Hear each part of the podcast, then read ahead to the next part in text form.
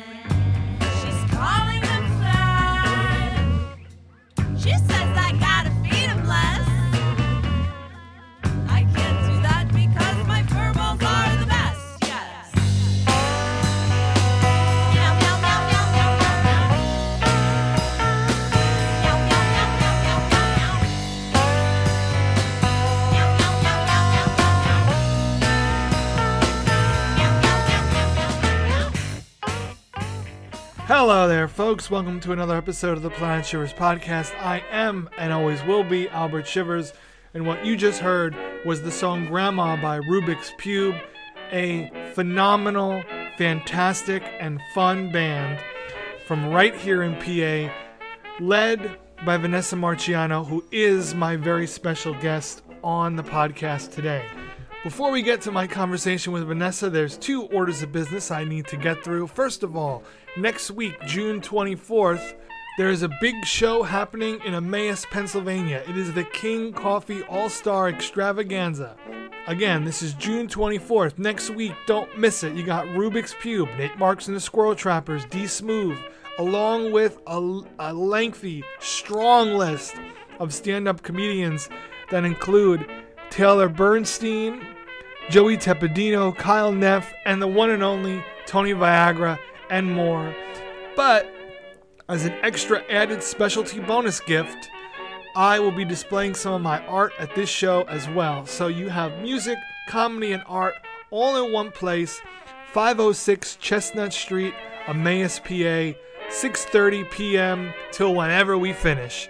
Once again, for the third time, Thursday, June 24th. Second thing I'd like to do, so Vanessa is now the leader of the band Rubik's Pube. She does the lead singing and plays guitar, but I want to quickly shout out the other two members of Rubik's Pube. I eventually want to have all of Rubik's Pube on the show in the future, but Rob Shepard on bass and Daniel Rivera on drums, who both are also phenomenal musicians, and you also just heard them on the track Grandma. Now, actually a third thing. I'm going to shoehorn in a third thing. My last handful of podcasts, I've been a bit spoiled. Nate Marks brought his squirrel with him. Rabbi Melman brought his dog with him. And this time around, Vanessa brought a cornucopia of gifts that included some donuts, her CD, as well as a GG Allin pamphlet.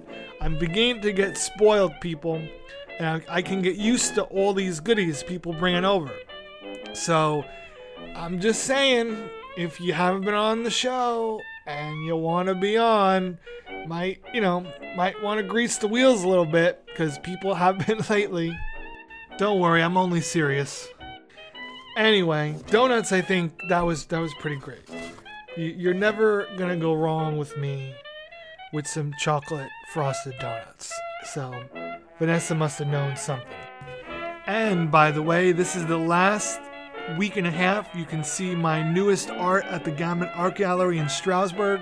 That show ends June 27th, so try to make it there if you can too. Let's get to the show. A great, insightful musician, and truly a swell gal, and a great person, Vanessa Marciano.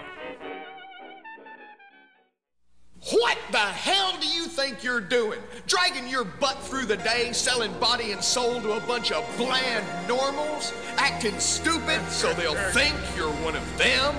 Tired of getting all of the guilt, but none of the sex? There is a simple answer, dear friend. A glowing beacon of slack amidst the turmoil and darkness. It's J.R. Bob Dobbs, the living slack master, and his Church of the Subgenius.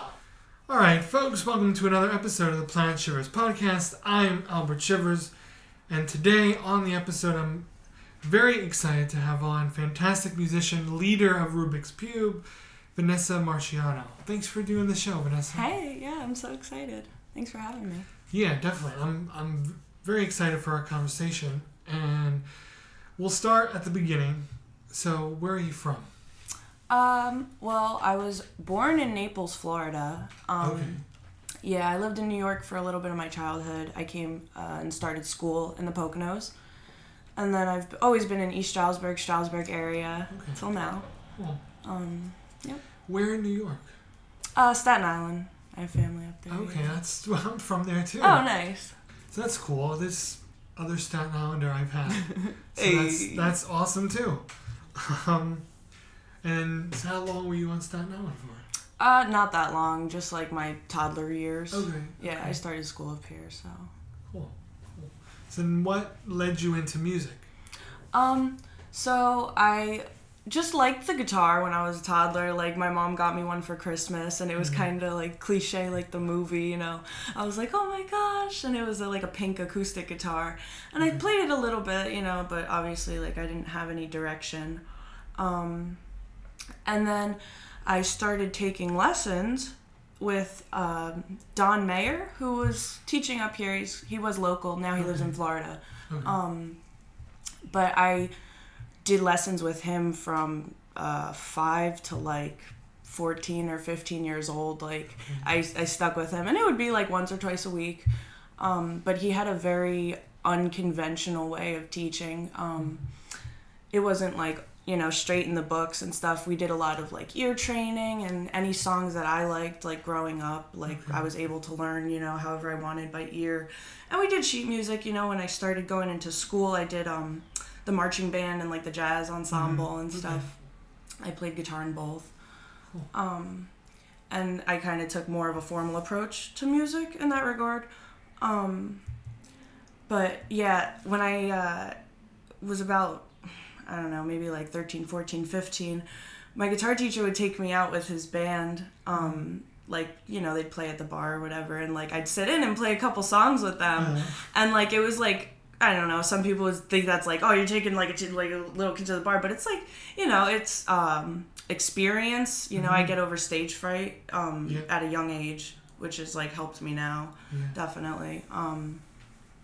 He always used to do this thing, and it's like very Mr. Miyagi-esque. He would be like, you know, if you can light a flame of a lighter under your finger and like feel it, your calluses aren't hard enough.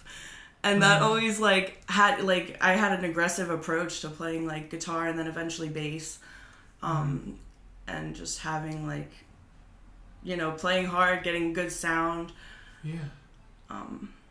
So I was playing guitar, and then I picked up the bass, and I was in a band called Feller, and we still practice here and there, but we were mostly a touring band. Okay. And we did a lot of East Coast tours. We did South by Southwest in Austin, Texas. And I was just like picking up bass, learning more of that, and then I started Rubik's Pube. When COVID hit, it kind of pushed me in a direction. We weren't able to tour, obviously, so we were more in the studio. I was more in the studio. And then I've always played music with Dan, my drummer, and through like our childhood years, I've known him. And then I actually met Rob probably like over a year ago, and then he started playing bass for us. And it just clicked. Like, I mean, me and Dan have always had like musical chemistry, but like having Robin, like we just had like this unique sound. And then having the studio, we have a studio in Bethlehem. We had Nate come in, and who you had on your last podcast. But yeah, we've been working with him, and then I've been playing bass again for him, which has like really helped me just expand all my horizons and styles. Mm-hmm. Yeah, so that's where I'm at now. I'm playing guitar in Rubik's Pube, and I sing, and I play bass for Nate Marks. That's a good resume. So I want to jump all the way back for a second. So what was it like for you to be invited up at these bars and at these gigs with adults? Yeah. When you were so young. I mean, obviously my parents knew my guitar teacher, right, and you know, they would come out obviously as well to watch. Mm-hmm. I would be so nervous. Like, I would just be a panicking child at the bar. And it was like, people would be like, oh, that's so traumatic. But, like, it is definitely something that has, like, stuck with me through everything. Mm-hmm. Like, every time I get on stage, like, I don't fear, you know, what people are going to think or, like, how I sound, which has led me into more of, like, a weird original music direction. Because, you know, I would go out and play, like, covers with him, like, Rolling Stones, Eric Clapton, you know, like just like bar music that you hear up here. But yeah, it helped me just like mentally be a performer. I can understand that, because if you can make it through that, then it's almost all downhill from there. Yeah. Like that sort of pressure at that age. Yeah. It's just like mastering your skill, you know, like developing more of an image as a person growing up and stuff. So during COVID is when you said is when Rubik's Pube began, that project began? Yeah, like a year and a half ago. Okay. What was it sort of like just born out of having all the downtime type thing, or? I had the idea in my head that I wanted to go like more of an avant-garde direction with music. Mm-hmm. I wanted to put, you know, my original ideas out there. I was, you know, in bands in high school where I'd write some stuff, but it was more like emo and just like, you know, it was very like sad music, and I wanted to have more of like developed moral and opinion and just like presence, you know, more than just stuff that's like catchy and whatever stuff people want to hear.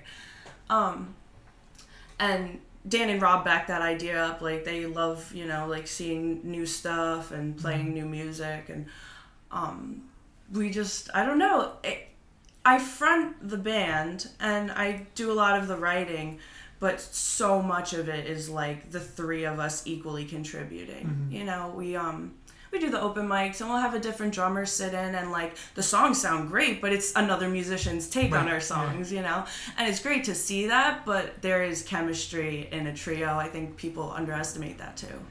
Oh, definitely. And I've heard the exact example that you're talking about.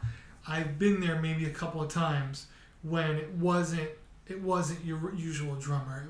It was someone else sitting there. Yeah. And like you said, sounds great, but there is a sound that the three of you have that I don't think anybody can just jump into. Yeah. And that shows just like how almost even it is. Like you could sense the evenness of the music, that everybody's unique voice, because I feel like each of you are pretty unique in the way that you play. And you're bringing that together for a music type that's very unique. Yeah. And I don't know, it all just comes through very well.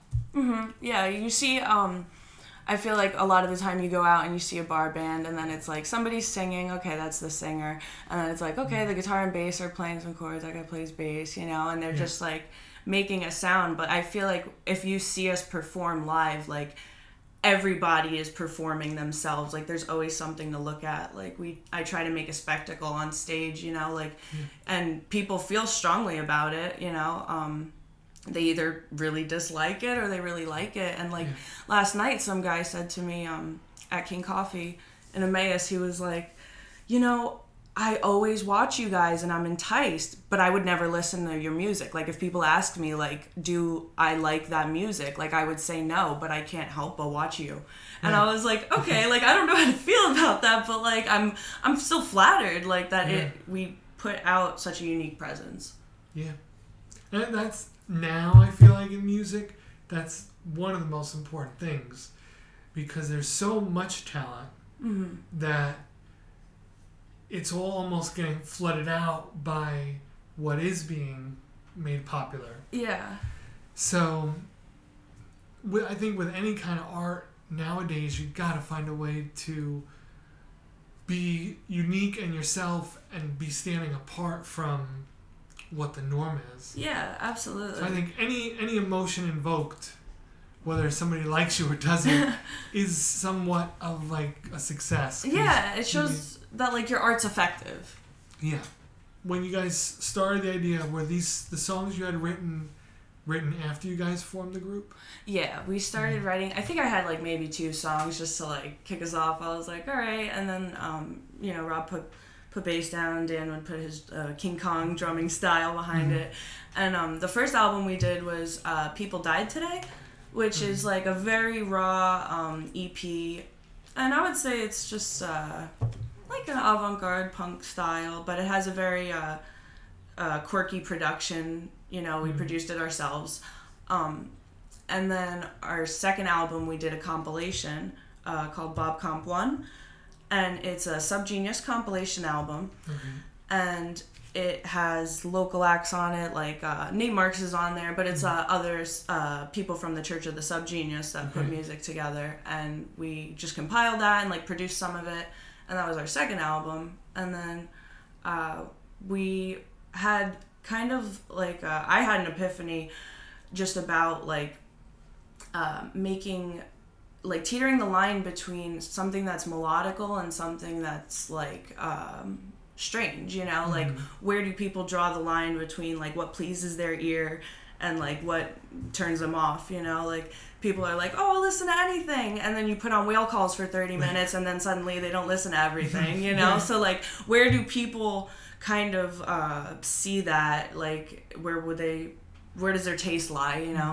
So I try to make our sound I tried to develop it more into like this psychedelic playground of like just weird sounds, you know. And we put out our third album, Hypnostank, on April 24th, and it's definitely has more like algorithmically it has more common sounds and chord structure, you know. It's more like I wouldn't say poppy, but you know, it has more of that generic sound to it, but still keeping our weird style of lyrical content and just vibe. How did you guys come up with the name of the band? Oh, it was just like a joke thought, and I was like, man, like, because I journal like band names, you know, when I think of them, but I was just like, at the bar, I was like, Rubik's Pube. And then I drew like on a napkin the cube with like the hairs, and I was like, yeah, you know, it works. It does. And it reflects kind of like the playful nature of our shows and attitude. And it's catchy. It is. It is catchy. Yeah. So you mentioned the Subgenius thing. I don't know much about it, so you'll have to forgive a number of questions here and there. You can combine this into one answer if you want. Maybe say a little bit of what it's about. We haven't had the opportunity to talk about Subgeniuses on the show yet. Yeah. So I'm excited to kind of talk about it and do something different. Yeah. So actually, I learned about the Church of the Subgenius through Dan, my drummer, and his father, who's actually on the Bob Comp, is a Subgenius Pope. Because in the Church of the Subgenius is basically like a, people call it an established cult by nature, but it is like a parody religion. I guess it would be comparable to like Discordianism, maybe, like in that regard. But it basically just takes like the algorithm of like religion and all of that and plays off of it. We have like an icon, Prophet Bob Dobbs, J.R. Bob Dobbs, who is like, you know, the prophet of the church. And I had just like read about it through Dan and his dad. I was reading pamphlets. And I became a part of it when I was pretty young, I got ordained in the church, and I was like, man, this is awesome. Like, oh, it's funny, it's original, you know. And I was younger too, so I was like, man, like this is a real taste of like original crazy weirdness. And then I participated in an event called X Day, which is a Subgenius holiday, July 5th. We are in hopes that the world will end, and we get together and we wait for J.R. Bob Dobbs and the Saucers to come and basically save the Subgeniuses and leave the Pinks to be on this rock. And, you know, we get together every year, we wait for the Saucers, they don't come, we go next year, and... but they do live music, they do live sound. There's a lot of, I guess, what you would call performance art going on there. And I remember going, it was in Ohio the first time I went, and just seeing like all these people be like expressively just, almost like tribal humans, you know, like just by nature, letting loose, making sounds, like even if they're the most terrible sounds, like we were, you know, in the middle of the woods, just on a stage, like doing whatever, you know, and it was very expressive and very weird. And I kind of had it, I wanted to pursue that, and it gave me inspiration to just like have a collective here bring those like morals of like why do we have to be in the woods to make these weird sounds? Like, why can't I just go out to the bar and like sit and start like rubbing stuff into my guitar and like, you know? So I kind of had that attitude after that. And Dan, he does have that personality too of just like being expressively him, you know. We just decided to take that and like a direction. That was before Rubik's Pube, though. We were always like jamming on some weird stuff, and it was great to find Rob. He fell right in with that. He loved it. Nice. So, Bob Dobbs, I find his imagery a lot of fun. That being based off of that very 1950s Life magazine, Leave It to Beaver, exactly, kind of thing. Do you know what made them choose that image? Well, that is a big part of it. Like, it's the generic, like, you look at it and you're like, okay, I've seen that face before. I've seen it somewhere. And then, I mean, it kind of plays off of the algorithm of a cult. Like, you get... like, if you open your eyes to something, you're going to see something, you know? So it's kind of having Bob Dobbs as... someone you can look at and feel like a familiarity. It kind of just like sets the tone for something that's supposed to appeal to you know, somebody having room for something, if that makes sense. So what is the concept of slack? So a lot of people think it's like a slacker slacking off, but the Subgenius kind of interpretation of it is like spontaneous correct action. Okay. So, spontaneously just doing the right thing without even thinking about it, getting slack, you know, making moves. And I find that Rubik's Pube is a band that is very good at surfing the slack plane. How so?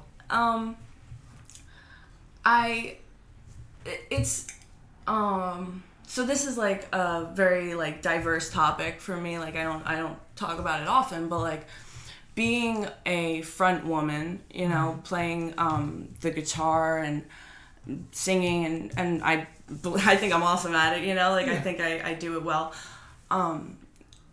It's very rare. And a lot of women, I feel like, don't want to acknowledge the advantages and disadvantages that we have being like in the music community. Okay. Sometimes. And I think the fact that it's rare could get you a lot of attention, luckily, but it could also get you a lot of negative attention. So I think, like, you know,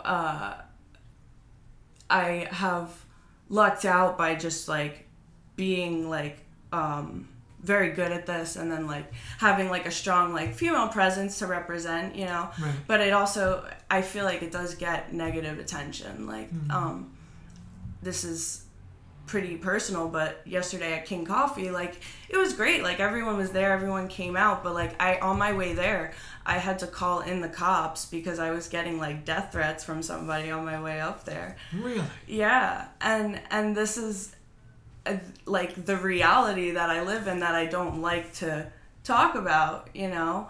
But I think, unfortunately, a lot of it has to do with being female, too. Hmm. Yeah, it's a rough world, but I really think that Bob is on my side when it comes to making music, you know, even if I'm dealing with crazies and getting, you know, like... Yeah, that's crazy, and we can go in deep into it as you would want, but was this something related to your music? It was somebody I knew personally, but it was not relating to my musical content. It was... I would say some people like to find weaknesses, you know, and like prey on that. And really my only weakness is like my ability to play music. I would never want that compromised. Yeah. And some people find a way to compromise that, you know. So even if it's not about what we're playing or what we're doing, like personal life sometimes can reflect like your stage presence and life. There's probably a good amount of people now, they think because there's more bands with a bigger female presence or a female lead, that they're more apt to not believe that there's still things that you'll have to do. Yeah, exactly. Yeah. And that's basically what I'm saying. Like, it's not just like a blessing or anything, you know, like there's a bunch of people out there. And I learned that touring too, like you meet a lot of different people that just, it sucks. I feel like, and this is for anyone, this isn't just for women, but you do something cool and sometimes it puts like a target on your back for the wrong person, you know, and that's like, honestly, like, part of People Died Today, like, reflects that kind of just, like, pain of, like, is this what I want to do? Like, noise, show, craziness. Mm. It would be one thing if you guys were just the average bar band. But the fact that you're now throwing a lot of original music out into the world adds probably another element to that. Yeah, and the content we put out is really not controversial. It's playful, you know?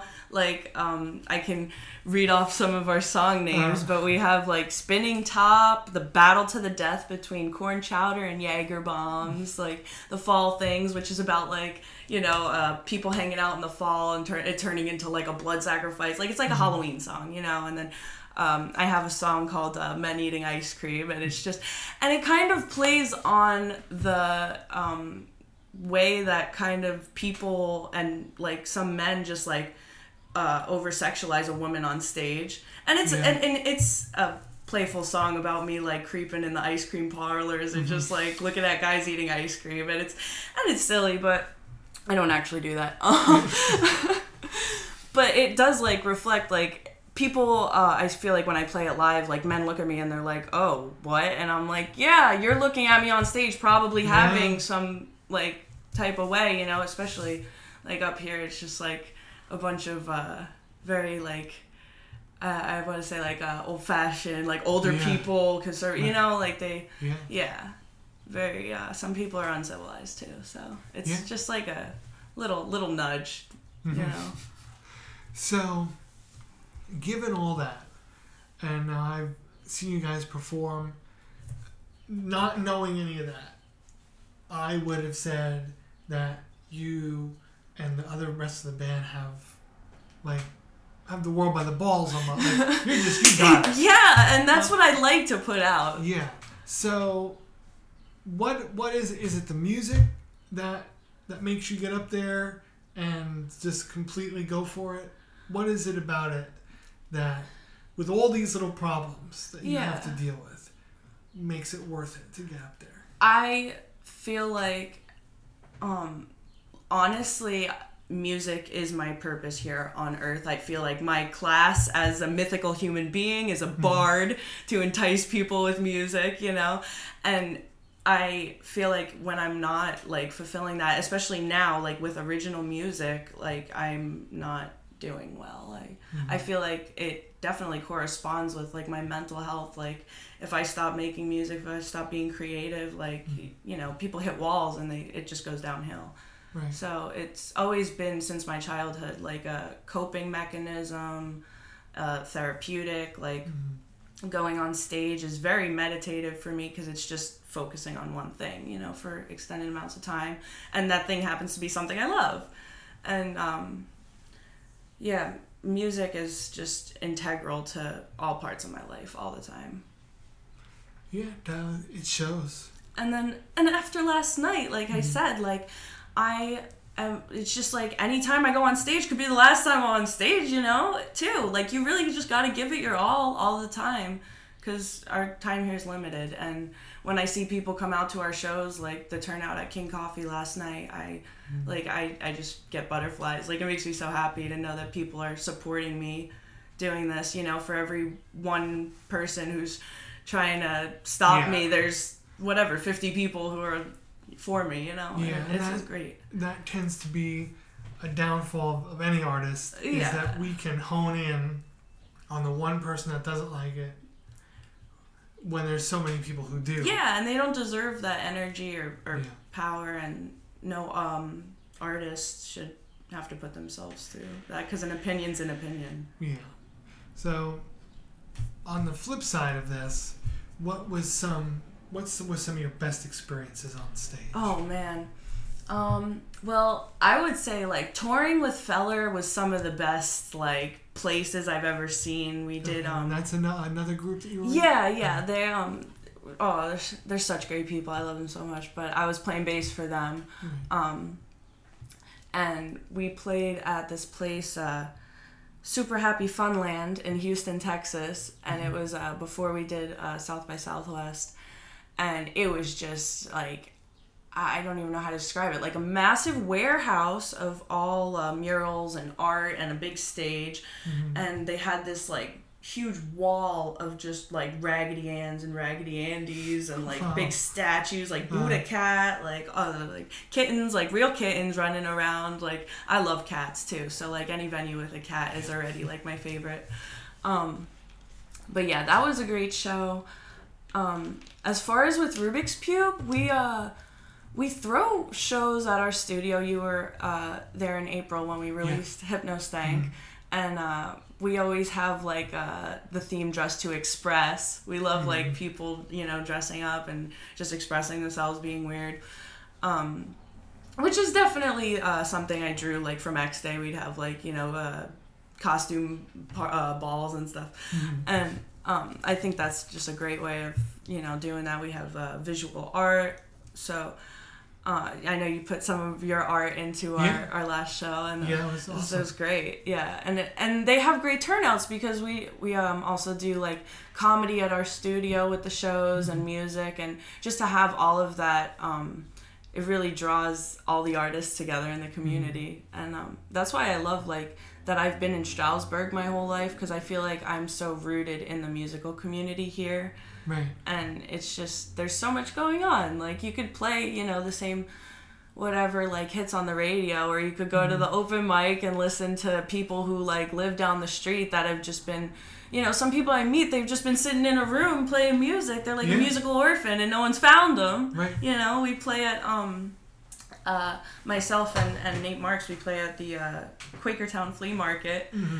and we met a guy, James Kleinman, and he's, you know, he doesn't really, I guess, he says he doesn't go out much, but he sits down and he gets on the bass, and he's just like Les Claypooling it up, like just and I'm like, man, you know, so many people are just sitting and they don't know what to do. And I really think, like, open mics around the community, like, people underestimate them, you know, but mm-hmm. it's such a great place to meet, like, other artists. Yeah, and we're lucky enough that there are a lot of open mics around here. Yeah. And there has been. I mean, I've been here since 2012-ish, mm-hmm. and I've never been around a place that just was so many per capita. Yeah. You know, and the variety of it. you know, from the Deer Head to the living room. Yeah.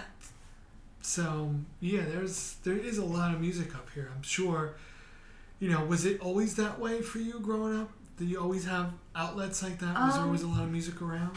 Well, I lucked out because I had my guitar teacher who would take me. The first place we played, I don't know if you remember, on Main Street, there was a restaurant called Molly's. Yes. Yeah, that was the first place I ever played out, and mm-hmm. I was trembling about it, but he would always play on the Main Street and stuff. So then as I grew up, I was like, let me look back into these bars and places that have the open mics. They aren't just booking, right. And meeting more people. It just is networking and it grows. And then I've been going to the Old Mill Pub for so long, but I forget how long Nicholas DeSouza has been doing it. I would say over 2 or 3 years he's been hosting there.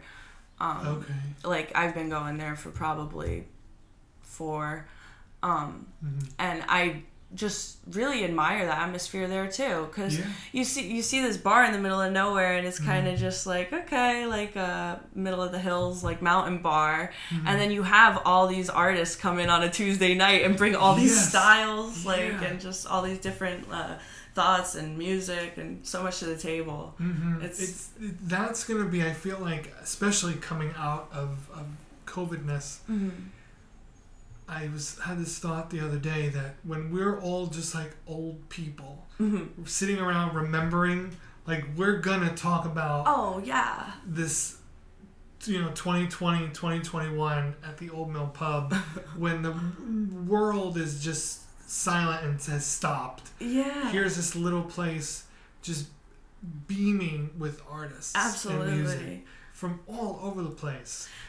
And this is my personal opinion, but Nick and the Contact Collective, they are phenomenal, and I know that a lot of them play in the church together, and they have a very spiritual connection to music, and I think that really projects out to the atmosphere of the open mic. When people are there, it is a spiritual space, and that's my opinion, because I feel that way towards music too.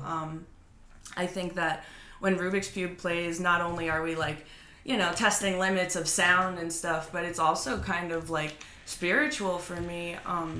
I had a girl once come up to me, and she was really high on mushrooms, and she was crying, and she was I'm so sorry, I missed your set, I feel terrible. And I was I didn't know what to say. I was kind of overwhelmed, but I was we make a sacred space when we play that 3 of us share, and that's our attitude towards that, and it's confirmed.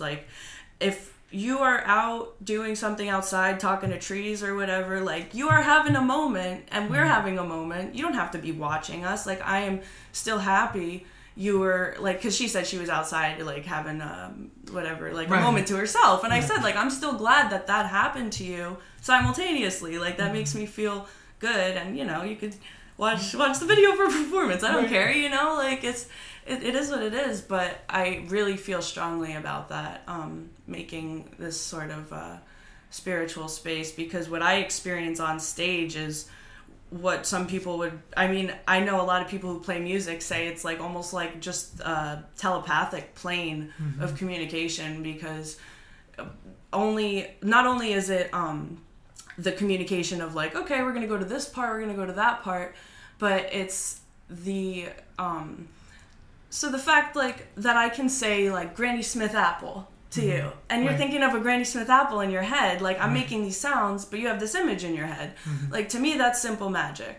So the fact that I can say words on stage, but also make sounds that are subjective to an audience, I think there's so many layers of just things going on that's more than surface level music, if you have that open mind to it. Yeah. No, it is. That's an interesting way to put it, as simple magic, because that is, it's very true. Yeah, it really, communication, it's so bizarre to, think of it conceptually, and then, there's so much more you can do with it, too, as a performer, and, you're guiding people's attention, so the more well-versed you are in that, the better you're gonna get, better you're gonna do. So where, what are your future plans for Rubik's Pube and performing, if you have any? Yeah, I mean, we're trying to get another Bob comp out. Okay. Yeah, so we're working on that. I have a friend of mine, Reverend Negative. He did a remix on the first Bob comp, and it was our song "If I Were a Horse," and he like chopped it up and made it so like house music, kind of like dancey, and I was so flattered by that. I was like, it was so cool. But he writes original music. His band is called Sub-G Kids, okay, and they're a Subgenius band as well. But they do original music, so I work with him. We're working on a second Bob comp, too. It's going to be great. Nice. And then hopefully, if stuff opens up, I want to book a tour. Okay. Rubik's Pube is playing at X Day this year, which is going to be in Florida. It's going to be in Land O'Lakes, Florida, which is new for us. It's a new place, but we're looking forward to it. We got... So would that be the first time you went anywhere like of that distance with Rubik's Pube? Yes. Yep. Okay. Yep. It'll be like our first. I mean, it's not a tour because we're just playing there, but right, we're traveling awesome. Together. Yeah. Yeah. It's like a bonding experience. We're looking forward to it. It's gonna be great. And that's in the summer. That's July 5th. Okay. At those festivals, so you mentioned that you guys all wait at the end. Mm-hmm. What kind of Is the music very diverse? The music is diverse. We have like some people do piano playing and like original like songs, But a lot of them are there's some like like church hymn music to like kind of parody like being a church, and a lot of them allude to like saucers and space and like the almost like 1950s sci-fi aesthetic. Right. So there's like church music, and then there's more of the, how do you say, like devolved music, if that makes sense, where people are just getting on stage on the late hours and just playing electric ukuleles, theremins, like 2 drum kits, because why not? Someone's just hitting a metal sign. Like, it's just sound. And if you consider it sacred sound, then everyone's having a great time, So I guess that would be the cult stigma, is that everybody has the same opinion on self-expression, and we all unite on this to make be cool and open portals and make cool sounds. Right. No, and it sounds like super open too. Like in in your agreements on things, it is to be open.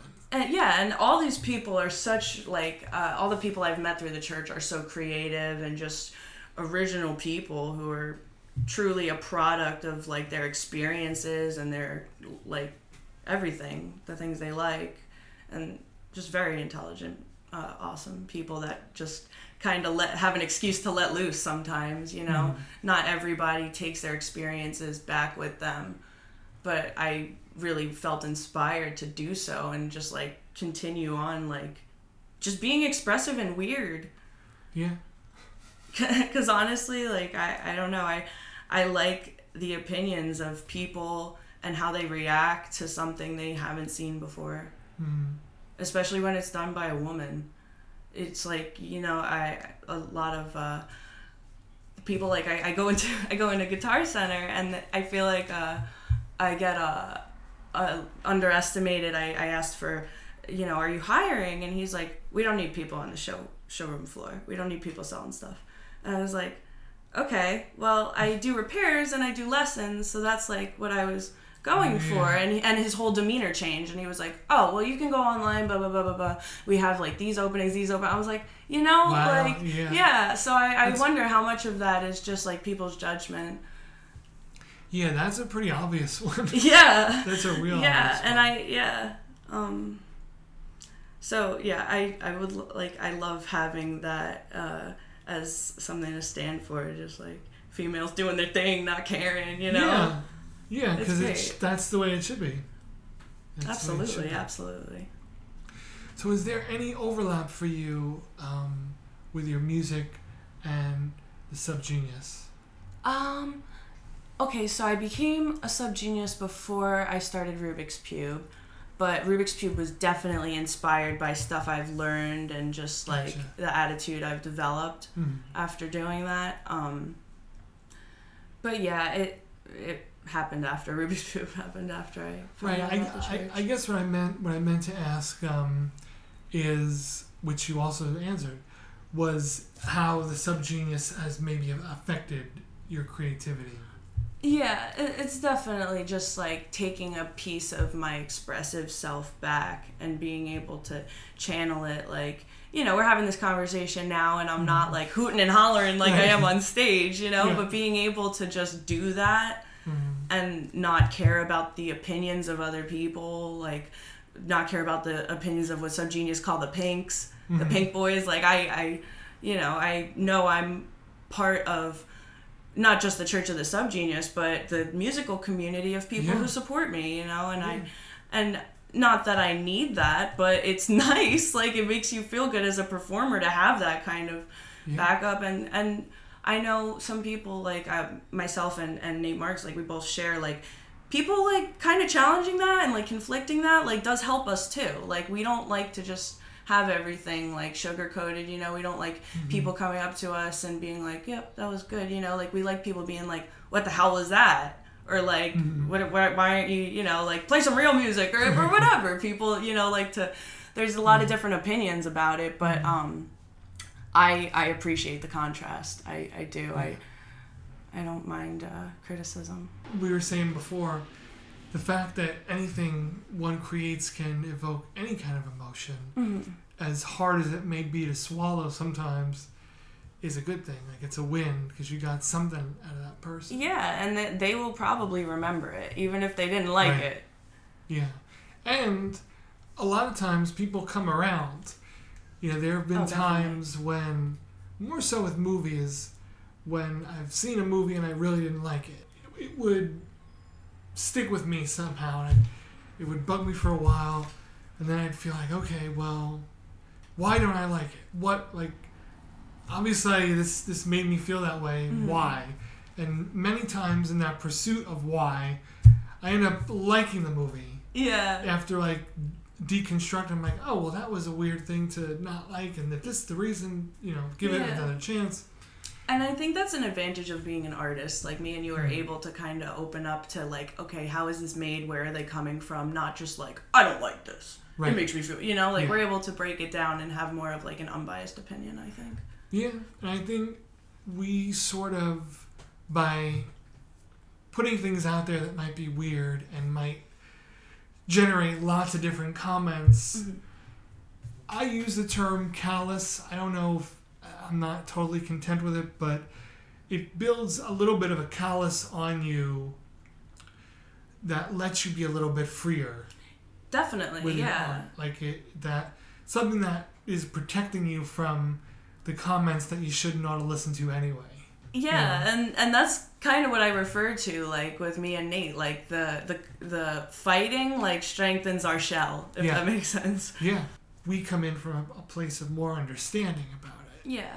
Because each artist has experienced something similar at some point.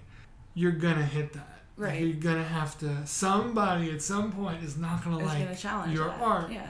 So that is just part of the path. Is just finding your way to bob and weave as best you can. And that's why I see, you know, you could go up... I see some people... And, you know, it takes all sorts of people in the world. You know, it really takes balls to get on stage and do your thing. But a lot of people will get up, you know, acoustic guitar, sing a couple covers, and everyone's like, good job, good job, good job, good job. You know, but I couldn't see myself, like, in any just mundane loop or, like, an echo chamber of people that agree with me, you know. Like, I really like to hear it all. Yeah. And I think everyone has experience with that and should appreciate the contrast, too.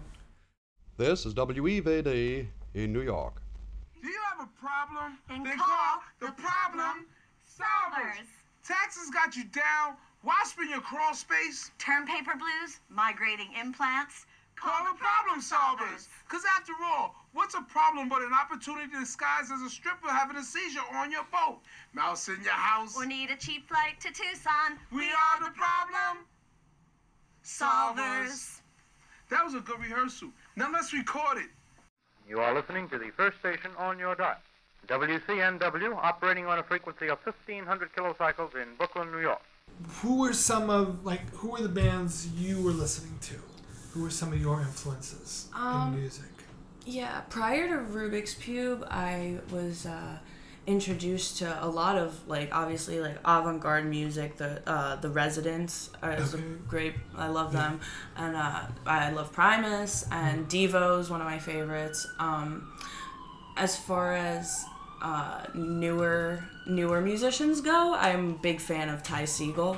I don't know if you've heard of him. He's kind of just modern psychedelic rock, but I admire him a lot because he plays with a lot of other artists, and while he still has a style, you can see the change between albums with the people he works with, you know, and he's a great guitarist, and the style, I appreciate that. I'm a big fan of Fred Frith as far as bass. I think he's awesome, and Les Claypool, obviously, Primus. Right. You can kind of see that in some of the Rubik's Pube sound, but a lot of it is also my taste, Dan's taste, and Rob's taste combined, because Dan's King Kong. He loves metal. He loves heavy, drumming, just aggressive stuff. Right. And then Rob has more of a alternative kind of I like the 80s, but he has a 80s 90s feel to him, know. And I think those three things also contribute to our sound. You can see hints of me liking Primus. You can see obviously Dan's into metal, and Rob's got the demeanor of how Talking Heads or something like that, So I think it's definitely something that's different but compatible. And I listen to everything, though, honestly. I know, I'll hang out with Brother Bear, and, I'll put some rap music on. I'm yes!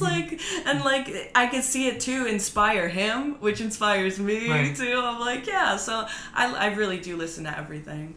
In those early days, playing all those classic rock covers, do you feel that infiltrated into your creative process at all, or not so much? A little bit, I feel my parents were very, cookie cutter, just classic rock, this is what's up to, they showed a lot of that to me, and it, helps me, just rebel against it once I realized I could. It was I'm gonna find the weirdest music, and then I got into just all sorts of weird, John Zorn, composers of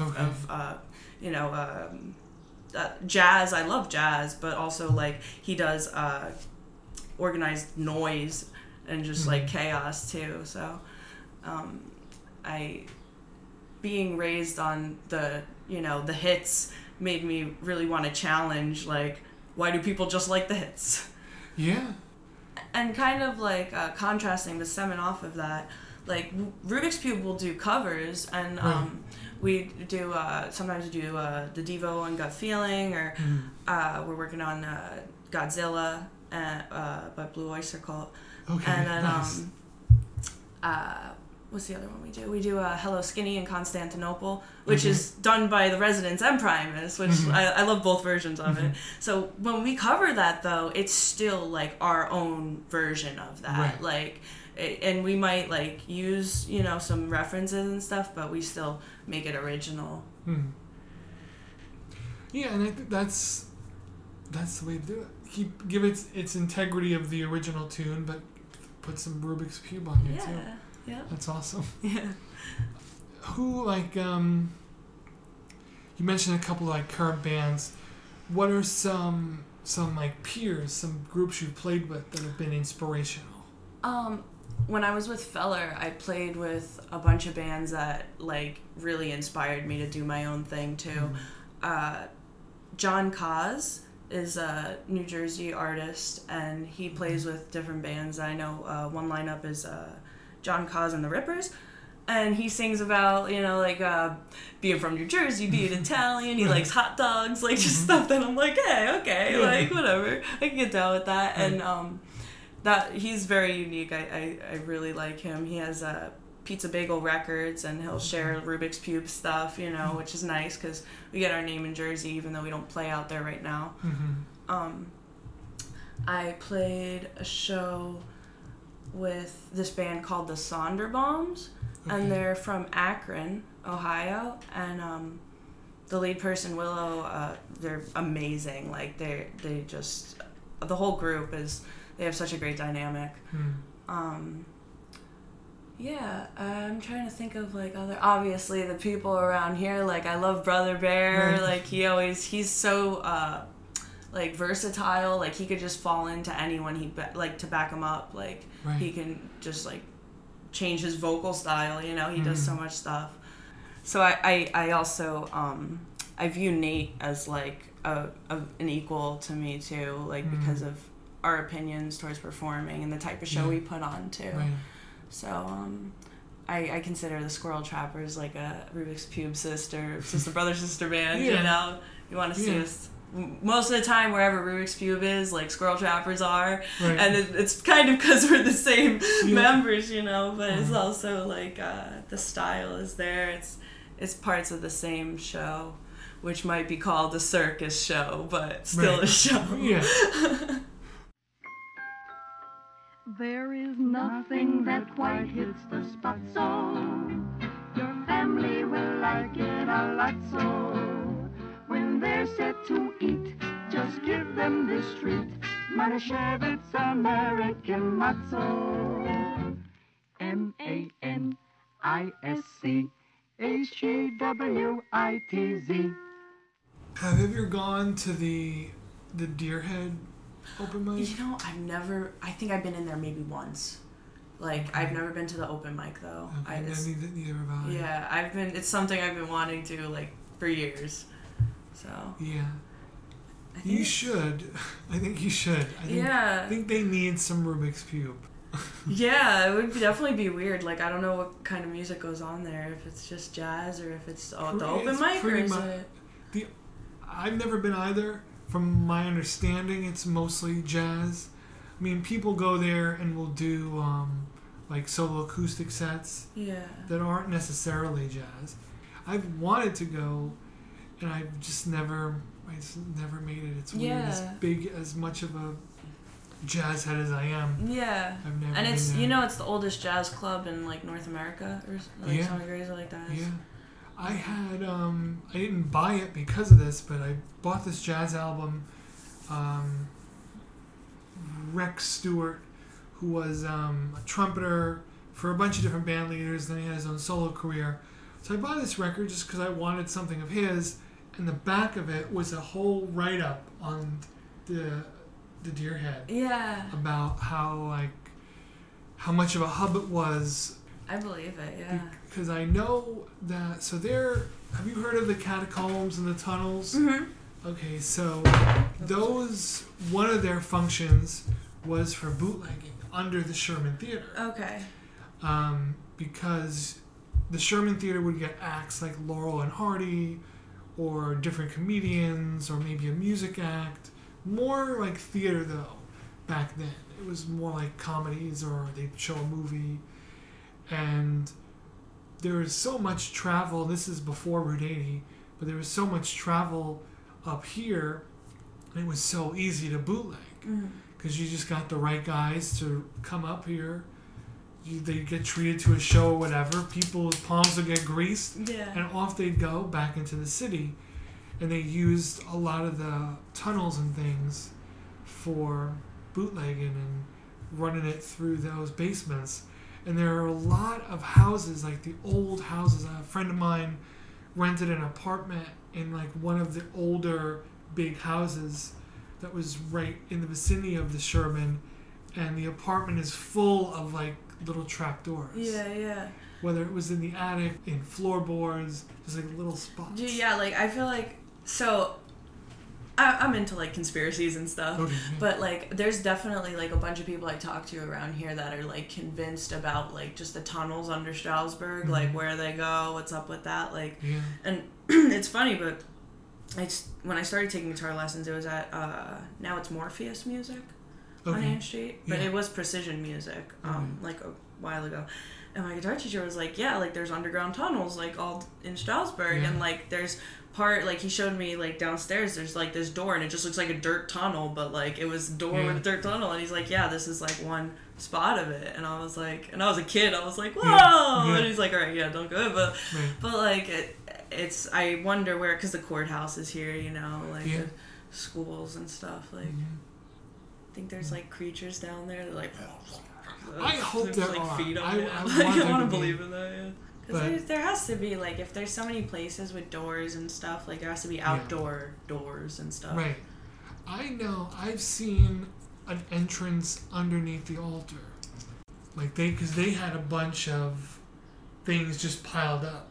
Like, from generations of renters that would just leave things in the basement to rot. So there was, like, doors and, like, broken windows and, like, everything piled up against this, and he, like, moved it aside. And it was, like, it started out about, you know, like, a refrigerator-size entrance, but you could see that it expanded out as you went in. But at that time, like, I wasn't, like, I'm not ready to go in there yet. Yeah. But it would be interesting. It would be... I don't know what you'd find. Yeah. So let me ask you, what do you think about the building on, would it be 7th Street, maybe? The, like, fake Verizon building. Do you know what I'm talking about? It says Verizon, but the checkmark is not a Verizon checkmark. Right. Do you think anything of that building? Because I swear to God, like, I... drive past, I'll drive past it, and, like, my radio cuts out every time. I'm like, whoo. But then, like, it's only, lights are on at night all the time. Yeah. Like, it's never a thing. Like, it's just, like, I swear, like, that, and then, like, another, like, Spacehead's conspiracy thought of mine is the intersection by the Strasbourg High School. Okay. And I think there's more to, like, the fact that there's an elementary school, a high school, a nursing home, and a cemetery, like, all around one intersection. Like, I don't know, that just, it's always been eerie to me. Me and my friend, actually, we went up to Canada, and we were sleeping in the same room, and we had a dream the same night that we met at that intersection and had a conversation, and we woke up, we told each other we had this dream that we were talking, and it was, like, the same exact thing, like, dream, like, both sides of it. But that's always been, like, a weird spot in Strasbourg for me. I'm like, man, I think there's something, energy vortex there or something. It definitely is, because I never quite thought of it in that term, that you have the whole life process there. Yeah. But, like, that's quite the Bermuda Triangle of Strasbourg. Yeah. And, yeah, I don't know either about that Verizon building. I've never seen anything happen there. Yeah. And it doesn't really fit in with the architecture either. Like, and I feel like I see things all over Strasbourg, like, close and reopen, like, that's been the same. Right. Like, yeah. And it's an odd thing to just be, like, plopped there, like a Verizon building. Yeah, really? With no real Verizon, like, checkmark. Like, the checkmark literally looks like white masking tape, like, someone just, like... Jim Karanga of Watts, California, is eating a bowl of ethereal cereal, the heavenly breakfast food. Jim, did you know that ethereal cereal has twice as much vitamin B as any other leading cereal? Ethereal also has the added punch of 0.002 ESP units of pectin. No shit. What shows do you guys have coming up? We are playing the Pride Festival here in Strasbourg on June 6th. And then June 12th, we're playing in Albrightsville at Pine Ridge Fest. Okay. And that's a great lineup. It's all, like, local talent, local bands. I know Brother Bear is going to be there. Nate Marks, we're playing... Three the Hard Way. I don't know if you've ever seen them. Oh. It's Tyrone Bradley on the drums, and Lion's got that bodiless Steinbeck bass. Yes. So they're playing. They're awesome. Okay. But yeah, there's a bunch of people playing. That's gonna be great. And then we got X Day on July 5th. Nice. That might be our last gig before the end of the world. old. I know. So people better see you. Yeah, we gotta come out and see us. And we're always at the Old Mill Pub in Scioto on Tuesday nights with Nicholas D'Souza and King Coffee in Emmaus Wednesday nights. They have a great open mic, great crowd. Yeah, that was really cool. I enjoyed their whole setup there. Yeah.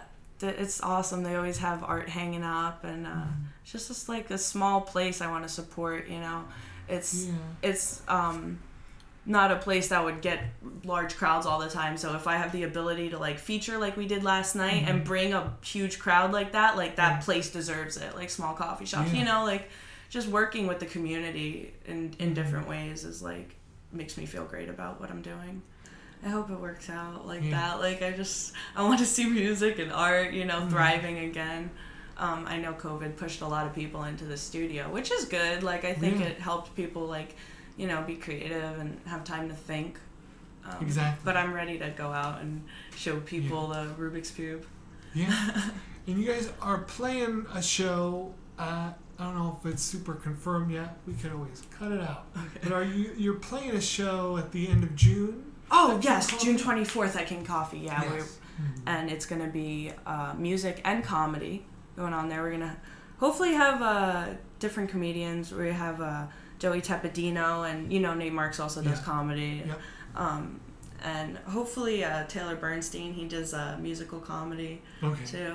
And Dee Allen's going to be doing music, and she's phenomenal. Yeah. You saw her, she... Her pitch is, like, incredible. She's got great, like, pipes and guitar skills. But, yeah, we're looking forward to that, too. King Coffee's a great place. Mm. I support it all the way. Nate introduced me to there, and I was like, all right, I got to show you stuff in Strasbourg then. Yep. But it's great, like, when you meet someone, too, like, with connections in a different whole area, like, even, like... having the studio in Bethlehem, like, it opened me up to, like, a whole different community of people than just, like, Main Street and Strasbourg and stuff. Yeah. Yeah, and it seems like a lot of people are cross-pollinating. Yes. And people from there are coming here, and we're going down there. Yeah. Yeah. Yeah. So you mentioned, Nate, before we go, we'll talk about the Squirrel Trappers a little bit. As a member of the Squirrel Trappers. Yes. How'd you become a Squirrel Trapper? So I met Nate about, like a year and a half ago, 2 years ago. He was I was hosting at this place called Blend in Bath. I don't know if you've ever been there. I haven't been there. Definitely check it out. Okay. They do, like, artists, artwork and stuff. Jen Bertram is, like, the owner and host, and she does phenomenal events. She does, like, you know, she'll do, like, yoga, sip and paint, comedy, open mic, music, open mic. Okay. So I was, hosting the Halloween night music open mic, and I saw Nate Marks, and he came up to me and he was like, "This is gonna be the best fucking show you've ever seen in your life." And I was like, "Oh yeah?" And I was like, "All right, I won't smoke my cigarette. I'll stay in here." And I saw him, and he pulled out these huge, like, stringed instruments, like medieval, like, sitar stuff. And this kid dressed up in a big banana costume came on stage, and they were just, you know, rubbing rubber chickens into the guitars. And, like, prior to that, I've only ever seen, like, you know... All Along the Watchtower at the bar, you know? Okay. So I'm like, oh my God, like, other weird people exist here. And I... you know, just jammed with him and learned his songs, and I picked up the bass, you know, and I was just so happy to meet someone who shared, like, a similar belief system in making music, and we both take it, like, seriously. Like, it's not just a hobby to us, like, it is our, like, purpose for being here, and, like, it shows, like, we are a very tight duo. And when we have, like, you know, we'll have Rob Shepard drum for us, and it's whoever's in on stage at the time is a Squirrel Trapper, you know. But I've been continuously, like, performing with him, and I'm happy to. It's always great. Yeah, what is it like up there? Well... It's nice because I'm not doing Rubik's Pube, so Nate's taking the grunt of the reaction and the pressure. Right, gotcha. Which is why I love playing bass, too. It's relaxing for me. Like, I don't have to worry about, you know, singing, playing guitar, you know, so it's definitely a load off my shoulders, even though the stuff he writes is so intricate and, like, melodical, and I it's still easy for me to play and not have to worry about being the center of attention. Mm-hmm. But I always have fun. He's always got something new, like, planned, even if it's, like, to the audience or on me, like a new song we haven't practiced, you know? Like, he keeps me on my toes. And you guys just played some shows in Virginia, right? Yeah, we just went down to Virginia Beach. There was our friend Damian Wade was hosting at Keegan's bar, and it was funny. Like, it's a whole new region, obviously, and, like, people are so starved for original content. Like, seeing new reactions, new people I've never seen before, like, it's nice to just be like, all right, it's us versus them, let's go, you know? Mm-hmm. You don't have to worry about, you know, it's nice to go out and see the friends at these local open mics and stuff, but when you're just taking, like, this foreign task, you know, it's just like, all right, let's just do it, you know? We don't know anyone here, there's nothing to lose, and it was a huge success. We're probably going to go back there in, like, a month or two. They want to get, like, our whole Rubik's Pube and Squirrel Trappers, maybe do a show there. Oh, nice. Or something. So that's awesome. It's nice. We are like, oh, hey, let's go check out, you know, the beach or whatever, and play an open mic, and then we have a connection. We meet people, you know, we network, and then if for some reason we're going east or go down the East Coast, you know, and we got to stop at Virginia Beach, it's like, hey, let's hit up Damian Wade, you know? Yeah. And it's just nice. I did a lot of touring with Feller, and it was, like, DIY venues, which are, like, basically run out because of COVID, like, out of business almost. Yeah. So it's, like, I'm on this search for finding, like, unconventional places to play, like, whether it be, like, you know, a weird museum or, like, a hot dog place, you know? Like, just getting connections for people that also like music and feel similarly, you know? We can do our thing anywhere, you know? It doesn't have to be a stage venue, you know? Right. So you also brought this with you. We're not going to talk about donuts and a pamphlet on a GG Allin cult. Yeah, no, this brought the most gifts of any podcast guest, which is awesome. This is the book of the Holy Church of GG Allin, punk rock god who threw shit in the faces of fucked up assholes. Yes. That's pretty awesome. It is made by my friend who goes by Mofo Paul and his girlfriend Katie. I'm so close with them, but they make these pamphlets, and we have a song called GG Allin at the Christmas Tree Farm, and I was like, wow, I gotta grab a few of those and stick them in our merch box. Yeah. No, they're awesome. Very appropriate. I remember checking out. 50s, wow, 93. Okay, I didn't realize. Yeah, so you can eat some donuts and read about GG Allin. That's a good afternoon to me. Where can folks find your CDs and your music and such? We have Spotify, we have Apple Music, we have Bandcamp, all Rubik's Pube, and we have, you know, if you see us at a show, we always have hard copies of our CDs. Cool. We had hats going for a while, but I think we only have, like, one left. Yeah. And what else we got? Got Napster. No, but yeah, we have, like, YouTube videos. We have our performances on our YouTube, all Rubik's Pube. Our Instagram is Rubik's Pube PA, all lowercase, and we have Facebook Rubik's Pube. Cool. If people wanted to buy your music. Yeah, you could do that on the Apple Music or on Bandcamp. Okay. You can purchase it. But the best way is to see you in person. Oh, yeah. You won't regret it. It's life-changing. And so you guys do the Sierra Open Mic Tuesday nights at the Old Mill Pub. Yep. And we'll see you guys on Wednesday nights at King Coffee in Emmaus. Mm-hmm. And we're trying to... keep doing Friday nights at the Quakertown Flea Market at the there's a music store in there called The Rock Den, and they do Friday night open mics, and it's such a hole in the wall, literally, but it's so cool. Like, it's just we have such a good time out there. We meet all sorts of different people, so Tuesday, Wednesday, Friday. Cool. We'll put it in the info. Thanks so much for being on and coming on. It was so much fun talking with you. Yeah, anytime. Thank you, folks, once again for listening to another episode of the Planet Shivers podcast. It was very fun having Vanessa on and talking to her, getting to know her background a little bit and hearing what she's got coming up. It's my opinion that Rubik's Pube is on their way to the moon, and we might as well all get in at the ground floor and watch these three rise, along with Nate Marks and the Squirrel Trappers. They are all putting out phenomenal music right now, in the moment, live and in person, that you shouldn't be missing. Now, in case you can't see them live, here's the list of all the social medias you could find out more. First of all, you can check out Vanessa at Vanessa March on Instagram. Also on Instagram at pube_of_Rubik's and at Rubik's Pube PA, which you could also find on YouTube. And don't forget, Vanessa also plays along with other members of Rubik's Pube with Nate Marks and the Squirrel Trappers. You could find them on Instagram at Nate Marks and the Squirrel Trappers and on YouTube on the YouTube channel for Nate Marks. You could find my work on Instagram at Albert Shivers. Don't forget, for the fourth time, June 24th, extravaganza at the King Coffee in Emmaus. All the information will be below. Check it out. It's going to be a fantastic time. You can find this episode and more of the Planet Shivers No Frills podcast on all major podcast platforms and YouTube. Once again, thank you, Vanessa, for being on the show. It was great. And thank you for the donuts.